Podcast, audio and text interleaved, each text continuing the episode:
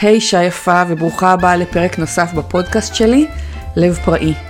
אני איילת רוזנפלד ואני כאן עבור כל הנשים שיש להן חלום, שליחות, תשוקה, שרוצות ליהנות מהחיים, לעשות שינוי, להשפיע ולהשמיע את הקול שלהן בעולם, ובוחרות ללכת אחרי הלב שלהן. אני כאן לתת לך השראה, כלים וידע לחזק את עצמך הוליסטית, גוף ונפש.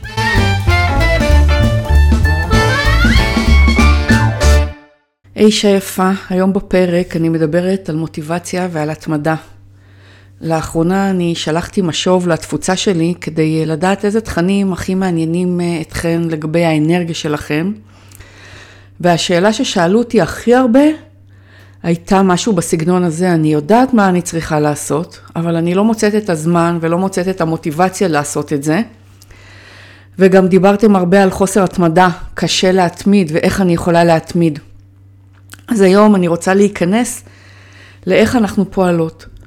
מה גורם לנו לחוסר מוטיבציה מבחינת המוח, מבחינת המים, מבחינת הגוף, ומה אפשר לעשות. אני רוצה לשתף אתכם במה עובד לי, מה הדרך שלי לשמור על עשייה ועל מוטיבציה, כשאין מוטיבציה בסך הכל. ואני מאמינה שאת יודעת על מה אני מדברת. אני מאמינה שאת מצאת את עצמך אי פעם יודעת בדיוק מה את צריכה לעשות כדי להרגיש יותר טוב, כדי שתהיה לך יותר אנרגיה, כדי להגשים משהו שבא לך להגשים, אבל בכל זאת את מרגישה שאת נאבקת איכשהו לגייס את המוטיבציה לגרום לזה לקרות. אם הרגשת ככה אז את לא לבד, אני בוודאות הרגשתי כך ומרגישה ככה הרבה פעמים. והיום אני רוצה להיכנס לסיבות מאחורי התחושה הזאת של השפל או הגאות של המוטיבציה, מתוך ההכרה שזו חוויה נורמלית וזו חוויה אנושית לגמרי.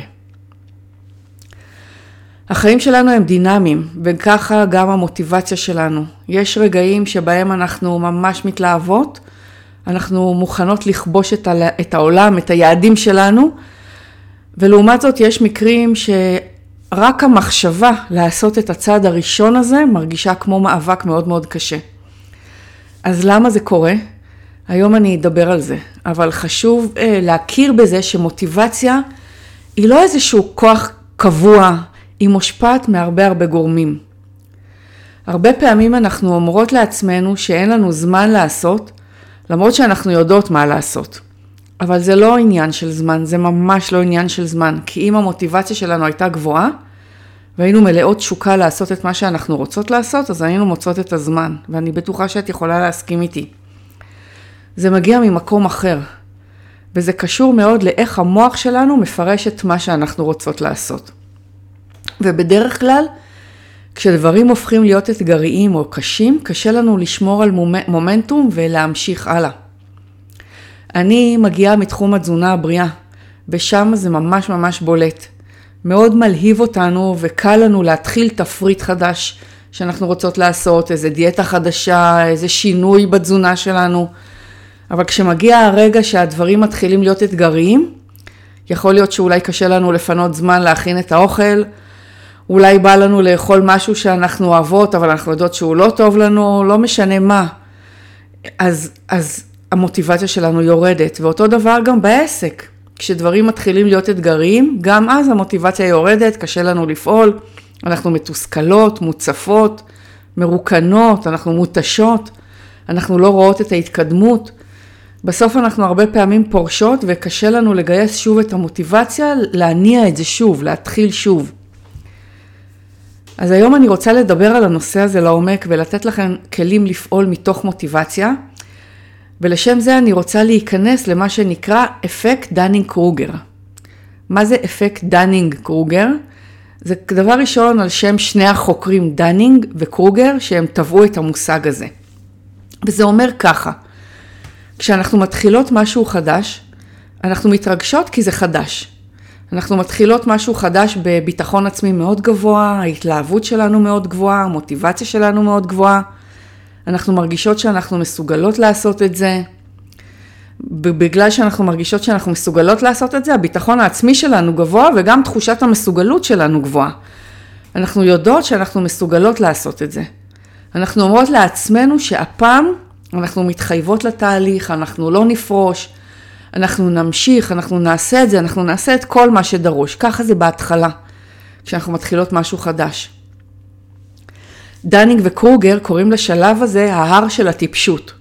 כי אנחנו באנרגיה גבוהה ובהתרגשות מאוד. אנחנו כל כך מתרגשות להתחיל את הדבר הזה, שאנחנו בעצם לא רואות מה באמת נדרש מאיתנו כדי לעשות את זה. אם אני לוקחת דוגמה מהתחום העסקי, אז כבעלת עסק אני יודעת שכדי לפתח ולבנות את העסק אני צריכה לעשות שורה של פעולות. אני צריכה לבנות מוצר, לשווק, למכור, לפרסם, לתפעל. אני צריכה לתת שירות, עוד הרבה דברים אחרים. אבל כל עוד אני רק מתחילה, אני לא יודעת באמת מה זה ידרוש ממני, כי עדיין לא התנסיתי. ולכן אני בהתרגשות על ובאמונה שזה בטוח יצליח. ואז אני מתחילה לפעול, ולעשות, ולהתנסות בדבר החדש הזה שהחלטתי שאני רוצה לעשות אותו. לבנות את העסק למשל, להתחיל תפריט בריא, להתאמן ולרוץ, מרתון או כל דבר אחר חדש. ומתוך העשייה אנחנו מתחילות להבין כמה אנחנו לא יודעות, כמה זה דורש מאיתנו, כמה שינויים בחיים צריך לעשות, עם כמה דברים רגשיים צריך להתמודד, כמה אנחנו צריכות עוד ללמוד. לפעמים פתאום אנחנו צריכות להתמודד גם עם אנשים אחרים, וזה דורש מאיתנו לפעול ולעשות דברים שלא חשבנו וממש לא ציפינו. וזה השלב שבו אנחנו שוקעות לתוך מה שנקרא, מה שדנינג וקרוגר קראו, עמק הייאוש. המקום הזה שכולנו מכירות כל כך טוב. אנחנו מתחילות להתייאש, התסכול עולה, אנחנו מרגישות שאנחנו לא יכולות לעשות את זה, או שזה דורש כל כך הרבה ואנחנו לא רוצות להתמודד עם מה שזה דורש. זה הופך להיות לקשה מדי, יותר מדי עבורנו. זה הרגע שעולות לנו כל מיני מחשבות כמו, מה חשבתי לעצמי? מה אני מנסה בכלל לעשות? זה לא אני, זה לא התחום שלי. בדרך כלל בשלב הזה אנחנו מפסיקות, אנחנו פורשות, ואז אנחנו עוברות מההר של הטיפשות לעמק הייאוש. ומה שרובנו עושות, זה מוצאות רעיון חדש, שיטה חדשה, גישה חדשה, משהו חדש. משהו חדש שמרגש אותנו שוב. ואז אנחנו חוזרות שוב לשלב הראשוני. ואז אנחנו נמצאות שוב בהר הטיפשות. שוב מתרגשות מהיעד החדש. שוב מוצאות משהו חדש שממלא אותנו במוטיבציה כי הוא חדש. אבל לא באמת יודעות מה מצפה לנו, ואנחנו חוזרות על אותו מעגל. אז אנחנו יחד עם יעד חדש שאנחנו מתרגשות ממנו, ואנחנו אומרות לעצמנו שאם זה מרגש אותנו, הרעיון החדש הזה, אז זה סימן שזה מה שאנחנו צריכות לעשות. שאם זה מרגש אותנו, זה מדויק לנו. ואם זה מדויק לנו, זה לא צריך להיות כל כך קשה. ואז אנחנו אומרות לעצמנו, שאם זה היה קשה, סימן שזה לא נכון עבורנו. אבל זה לא מדויק, זה לא בדיוק ככה. כי אז אנחנו ממשיכות שוב ושוב את המעגל הזה של רעיון חדש, אנחנו מלאות בהתרגשות, אנחנו מתחילות לפעול, לפעול ולצבור ניסיון, מבינות שזה לא מה שחשבנו, ואז מגיעות לעמק הייאוש, ואז שוב מתחילות רעיון חדש, וזה קורה שוב ושוב ושוב ושוב. עד שיכולים לקרות שני דברים. או שאנחנו נשחקות ומתחילות להאמין שאנחנו לא מסוגלות לעשות את זה, שאנחנו לא בנויות לזה, ואז אנחנו פשוט מחליטות לעזוב ולפרוש, מוותרות על היעד, על החלון, מוותרות על החלום, מסתפקות ביעד ממוצע, לא באמת מה שרצינו, ובאמת מפסיקות לנסות. מה שזה אומר שאנחנו בעצם נשארות בעמק הייאוש ומרגישות שאין שום טעם להמשיך. או, דבר שני שיכול לקרות, שאנחנו מבינות שאנחנו צריכות לעשות משהו אחר ולפעול אחרת, ולא להעמיד לעצמנו כל פעם יעד חדש, שאנחנו צריכות לשבור את המעגל הזה. שבירת המעגל הזה היא ההתמדה, היא להבין שאנחנו לא ממשיכות לחזור שוב ושוב על המעגל הזה, מההתלהבות של משהו חדש לעמק הייאוש, למשהו חדש לעמק הייאוש וחוזר חלילה. להבין שאנחנו רוצות לשבור את המעגל הזה, להתחיל לעלות מעמק הייאוש למה שקראו דנינג וקרוגר העלייה לכיוון ההארה. זה הטיפוס הארוך של לימוד, להבין, למצוא דרך, להבין מה המסוגלות שלנו ואיך אנחנו מסוגלות, ולבנות לעצמנו יכולות וכישורים, חוויות שיראו לנו שאנחנו מסוגלות.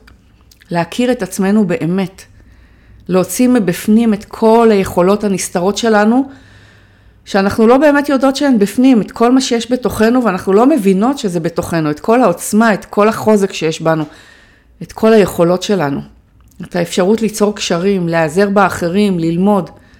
זה כמו טיפוס על הר, זה דורש עבודה ומאמץ ואנרגיה, ולהתמודד עם כאב ולהתמודד עם תסכול ועם ייאוש, להבין מה עובד לנו ומה לא עובד לנו, ולהיות נחושות למצוא דרך לעשות את זה בדרך שתהיה נכונה לנו. זו העלייה לכיוון ההערה, על פי, ה... על פי דני וקרוגר. זו עבודה, אבל עבודה שמאפשרת לנו לטפס על ההר, עד שאנחנו מגיעות ליציבות שם למעלה על ההר. זה השלב של היציבות שאנחנו אומרות לעצמנו, מצאתי את הדרך שלי, עכשיו אני יודעת מה אני עושה, ויש לי את ההוכחה שאני גם מסוגלת לעשות את זה. ואז הביטחון העצמי שלנו באמת גבוה, וגם תחושת המסוגלות שלנו גבוהה, כי עכשיו אנחנו באמת יודעות שאנחנו מסוגלות. כי זה מגיע עם הניסיון, עם העשייה, עם הלמידה, עם פיתוח היכולות, עם צמיחה אישית, זה כבר לא הר הטיפשות. כי בהר הטיפשות חשבנו שאנחנו מסוגלות, אבל לא ידענו מה עומד בפנינו. וברגע שאנחנו מגיעות, אה, מגיעות לעלייה, לכיוון ההערה, מגיעות למקום הזה, אז אנחנו יודעות שעשינו, יש לנו כבר את הניסיון ואנחנו יודעות באמת בתוכנו שאנחנו מסוגלות. וכל המסלול הזה נקרא אפקט דני קרוגר. מהרגע שבו אנחנו מרגישות שיש לנו משהו חדש ואנחנו מתלהבות, ההר של הטיפשות, עד לרגע שאנחנו בעמק הייאוש, שאנחנו מבינות שזה לא כמו שציפינו, ואנחנו פתאום מתמודדות עם דברים שלא חשבנו להתמודד, ואז אנחנו עולות חזרה לעלייה של ההערה, ואנחנו מוצאות את הדרך, כל זה זה אפקט דני קרוגר. והשאלה איפה במעגל הזה אנחנו עוזבות או פורשות או ממשיכות ואיך אנחנו סוגרות את המעגל הזה. וחשוב לי לומר שכולנו בנקודת זמן אחת או אחרת פועלות על פי אפקט דנינג קרוגר. אנחנו לא מומחיות בכל, לכולנו יש רגעים שאנחנו עומדות בפני משהו חדש שאין לנו מושג איך לפעול. ואנחנו צריכות ללמוד איך לפעול ומה איך לעשות. כולנו מרגישות ייאוש או תסכול כשאנחנו עומדות בנקודה שבה אנחנו צריכות להבין ולמצוא פתרון. כולנו פועלות בדרך הזאת. השאלה היא איך לעלות מעמק הייאוש. איך למצוא את המוטיבציה לעשות למרות הייאוש. אז אני רוצה רגע שנסתכל מה קורה לנו בגוף מבחינה כימית ביולוגית בכל שלב. כשאנחנו מתחילות משהו חדש, ההתלהבות גבוהה בגלל דופמין שמופרש. המוח היונקי שלנו, ששומר על, ההיש... אה, דבר ראשון על ההישרדות שלנו, הוא מפריש דופמין כל פעם שאנחנו מציבות יעד חדש. זה מנגנון הישרדותי. זה לא בגלל שהמוח יודע שדופמין עושה לנו טוב וכיף לנו, ודופמין באמת הוא גורם לתחושה מאוד טובה בגוף, אבל זה לא בגלל זה. אלא הדופמין נותן לנו את האנרגיה ואת המוטיבציה דרך ההתרגשות ודרך התחושה הטובה להתחיל לעשות פעולות לכיוון היעד החדש שהצבנו לעצמנו או שראינו. הדופמין גורם לנו לקום וללכת לכיוון, לעשות מה שצריך כדי להגיע למקום הזה שאנחנו רוצות להגיע אליו. אז כשאנחנו מתחילות משהו חדש זה מרגש אותנו, כי יש דופמין. ואז כשהציפייה שלנו לא התממשה ואנחנו מבינות שזה לא ממש כמו שחשבנו, שזה הרבה יותר קשה ממה שחשבנו, שזה מאתגר, מתסכל. אז הדופמין נעלב, נעלם והוא מתחלף בקורטיזול. קורטיזול הוא הורמון הלחץ והוא גורם לנו לתחושה ממש לא טובה, ההפך מהדופמין. אנחנו מרגישות ממש רע. התפקיד של הקורטיזול זה לגרום לנו להרגיש כל כך רע, כדי שנרצה לעשות הכל כדי למצוא דרך אחרת, כדי לצאת מהתחושה הרעה הזאת. כדי לצאת מהמקום הזה שלא טוב לנו בו. וכשאנחנו בהר הטיפשות, על פי דנינג קרוגר, אז מופרש דופמין שגורם לנו לתחושה ממש טובה. וכשהגענו לעמק הייאוש, שם מופרש קורטיזול שגורם לנו לתחושה ממש לא טובה. וזה השולב שכולנו בדרך כלל מחפשות שוב את התחושה הטובה הזאת, ויודעות שיעד חדש יעשה לנו את זה. זה מנגנון של המוח, שיודע שמשהו חדש יפריש לנו דופמין, ולכן אנחנו פורשות ומציבות יעד חדש, שאולי חושבות שאולי הפעם הוא יעשה לנו טוב. והיעד החדש הזה בהתחלה שוב מלהיב ומרגש אותנו, כי שוב מופרש דופמין. אבל כשנגיע לנקודה שבה צריך ללמוד ולפתח ארגז כלים חדש כדי לצמוח, הדופמין ייעלם, כי זה יתחיל להיות קשה, ומה שהופרש שוב זה הקורטיזול שיגרום לנו לתחושה לא טובה. וזה מעגל שאם לא נעצור אותו, אז הוא ימשיך עוד ועוד ועוד. אנחנו נציב יעד חדש, יופרש דופמין, נתרגש, נגיע לשלב אתגרי שבו אנחנו צריכות למצוא את הדרך, הדופמין ייעלב, יופרש הקורטיזול, נרגיש רע, נרצה לסלק את התחושה הרעה, ואז נפרוש מהיעד ונציב יעד חדש, שאולי הפעם יהיה לנו יותר טוב, וזה מעגל שיכול להמשיך לנצח אם אנחנו לא נבין אותו. אז איך נשבור את המעגל הזה? נבין שאנחנו צריכות ללמוד איך לצאת מעמק הייאוש ולעלות חזרה לכיוון ההערה. בלי להציב יעד חדש, בלי לחזור להתחלה. איך עולים מעמק הייאוש? ולא כדי לחזור לנקודת ההתחלה ולהתחיל משהו חדש, אלא להבין שאנחנו רוצות להתמיד, לעבור את השלב האתגרי הזה, להמשיך לכיוון היעד שלנו. אז דבר ראשון זה לזהות איפה אנחנו נמצאות. לזהות את אפקט דני קרוגר, להבין מה מנהל אותנו בכל רגע נתון, דופמין או קורטיזול. האם אנחנו בהר הטיפשות או האם אנחנו בעמק הייאוש. ולהבין שזה ממש נורמלי להתחיל בהתלהבות, בהתלהבות ולהגיע לעמק הייאוש. יש ציטוט של אלברט איינשטיין שאני מאוד מאוד אוהבת, והוא אמר, אי שפיות זה לעשות את אותו הדבר פעם אחר פעם ולצפות לתוצאות שונות. כי אם אני רוצה תוצאות אחרות, אז אני צריכה לעשות פעולות אחרות. אנחנו יוצאות לדרך עם סט של יכולות, עם ידע מסוים, עם אמונות מסוימות. ואם אנחנו רוצות להיות במקום חדש, להגיע ליעד חדש, אז יש סט יכולות חדש שאנחנו צריכות לאמץ. הרגלים חדשים, ידע חדש שאנחנו רוצות ללמוד, תובנות חדשות, וכל זה דורש לימוד. לימוד שקורה מתוך העשייה. אז ברור שיגיע רגע של ייאוש ותסכול, כי כל עוד לא למדנו איך לפעול, אנחנו נהיה במקום שהוא קשה ואתגרי. וההבנה היא השלב הראשון כדי לשבור את המעגל. אם אני מדברת על מוטיבציה, אז מגיע שלב שאם אנחנו מנסות שוב ושוב, מציבות יעד חדש שוב ושוב, והקושי חוזר, והאתגר חוזר, ואנחנו לא מצליחות להשיג את היעד, המוח באיזשהו שלב עוצר אותנו מבכלל להציב יעד.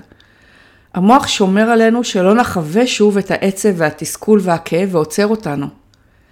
ואז אולי אנחנו יודעות מה צריך לעשות, אבל כבר אין לנו את האנרגיה ואין לנו את המוטיבציה לעשות את זה. המוח שומר עלינו שלא נעשה את זה, כי הוא הבין שבפעמים הקודמות שניסינו, אנחנו נכוונו. זה עשה לנו לא טוב. מבחינת המוח, משהו חדש זה סכנה, והוא יעשה הכל כדי לשמור עלינו מפני סכנה. ולכן אנחנו אפילו כבר לא ננסה. אז איך לצאת מזה? איך למצוא את המוטיבציה והאנרגיה לעשות? אז אמרנו, דבר ראשון, להבין שאנחנו במעגל דני קרוגר ואנחנו רוצות לעצור אותו. הצעד השני זה להבין שדופמין עושה לנו טוב כשאנחנו מציבות יעד חדש, וקורטיזול עושה לנו לא טוב כשמגיע אתגר ואנחנו אז רוצות יותר דופמין. השלב השלישי זה לעשות דברים קטנים שמרגשים אותנו כדי לגרום לדופמין להיות מופרש כל הזמן.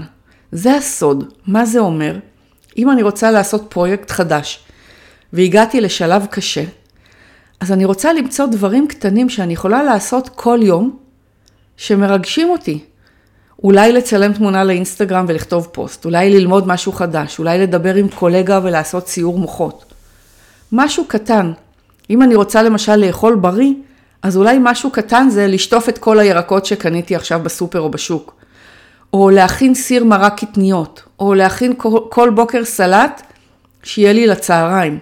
משהו קטן שאנחנו יודעות בטוח שאנחנו יכולות לעשות את זה, ואנחנו יודעות גם שכשנסיים את הדבר הקטן הזה, אנחנו נרגיש טוב. ואז הדופמין יופרש כל הזמן. צריך לזכור שכל דרך בסופו של דבר מורכבת מדברים קטנים שמצטברים. ניל אמסטרונג, האסטרונאוט, אמר צעד קטן לאדם, צעד גדול לאנושות. גם אצלנו, צעד קטן ועוד צעד קטן, ואנחנו בסוף מגיעות לירח. אני אתן לכם דוגמה, למשל, איך עשיתי את הפרק הזה. השלב הראשון, ידעתי שאני רוצה להקליט פרק לפודקאסט. דבר ראשון, זה שלבים קטנים, צעדים קטנים. השלב השני, בדקתי במשוב איזה שאלות שאלו אותי. ראיתי שאת השאלה על מוטיבציה והתמדה הכי הרבה נשים שאלו. ואז השלב הבא היה, התחלתי לעשות מחקר ולהבין לעומק מה אני רוצה לומר על זה. כי הראש שלי היה מלא דברים שאפשר לומר, אני הרגשתי מוצפת. אז אמרתי, אוקיי, אז יש שלב של מחקר, אני רוצה למקד את עצמי רגע. והשלב אחרי זה היה לשבת, לכתוב מה אני רוצה לומר, עשית, כתבתי ראשי פרקים. ותוך כדי כתיבה אז הדברים התבהרו והסתדרו לי בראש. בשלב הבא זה עכשיו, אני מקליטה עכשיו את הפרק, ואחר כך אני אעלה אותו לפלטפורמות של הפודקאסט, והשלב אחר כך יהיה לשלוח מייל לתפוצה שלי עם עדכון, ויכול להיות שגם אני אעדכן ברשתות החברתיות. זה צעדים קטנטנים שכל יום. ואם אני חושבת על זה, אז להקליט פרק בפודקאסט עבורי זה הרבה עבודה, וזה בקלות מציף אותי. פעם הייתי עושה דברים למרות ההצפה. הייתי דוחפת קדימה בלי להבין שאני מוצפת, בלי להקשיב פנימה, וזה מה ששוחק, אבל היום אני מודעת לאנרגיה שלי, ואני מצאתי את הדרך שנכונה לי לעשות את הדברים האלה. מצד אחד לא להיות מוצפת, כי זה משתק וזה מוריד את המוטיבציה, ומצד שני, לעשות רק כי העשייה מקדמת דברים, זה לא נכון. ולכן, כדי שאני לא אהיה מוצפת מכל מה שיש לי לעשות, אבל בכל זאת אני רוצה לקדם דברים בדרך שלא מרוקנת אותי, אני כל יום שואלת את עצמי, איזה דבר קטן אני יכולה לעשות היום כדי לקדם את הפרויקט הזה שלי. וכל יום אני קובעת לעצמי משהו קטן, משהו קטן. לפעמים אני מסיימת את המשהו הקטן הזה ואז אני באנרגיה להמשיך לעוד משהו קטן, ואז אני שואלת את עצמי, אוקיי, איזה משהו קטן אני יכולה לעשות עכשיו? זה משהו קטן שהפך להיות בסופו של דבר הצעד הבא. בצעדים קטנים שהצטברו יצרו פרק שלם פה בפודקאסט. צעדים קטנים שמצטברים יוצרים אצלי פרויקט שלם. צעדים קטנים שמצטברים הופכים להיות עסק שלם.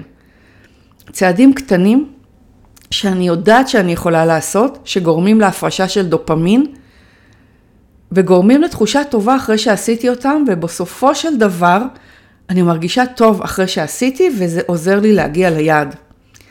זה הסוד שלי בלהחזיר את המוטיבציה לעשייה. ולסיום, אני רוצה להביא כאן רגע ציטוט של ג'יימס קליר, שהוא סופר ומרצה מאוד מבוקש. הוא עוסק בהרגלים ובקבלת החלטות ובצמיחה אישית. הוא כתב את רב המכר הרגלים אטומיים, אם אתם מכירות את הספר, והוא אומר כך: כל הדברים הגדולים מגיעים מהתחלות קטנות. הזרע של כל הרגל הוא החלטה אחת וקטנטנה. אבל כשההחלטה הזו חוזרת על עצמה, נובט הרגל ומתעצם. שורשים מתבצרים וענפים צומחים. המשימה לשבור הרגל רע היא כמו לעקור עץ אלון רב עוצמה בתוכנו. והמשימה לבנות הרגל טוב היא כמו לטפח פרח עדין יום, אחר, יום אחד בכל פעם. אז תודה שהייתם איתי כאן, אני שולחת לכם חיבוק, ובאהבה עד הפעם הבאה.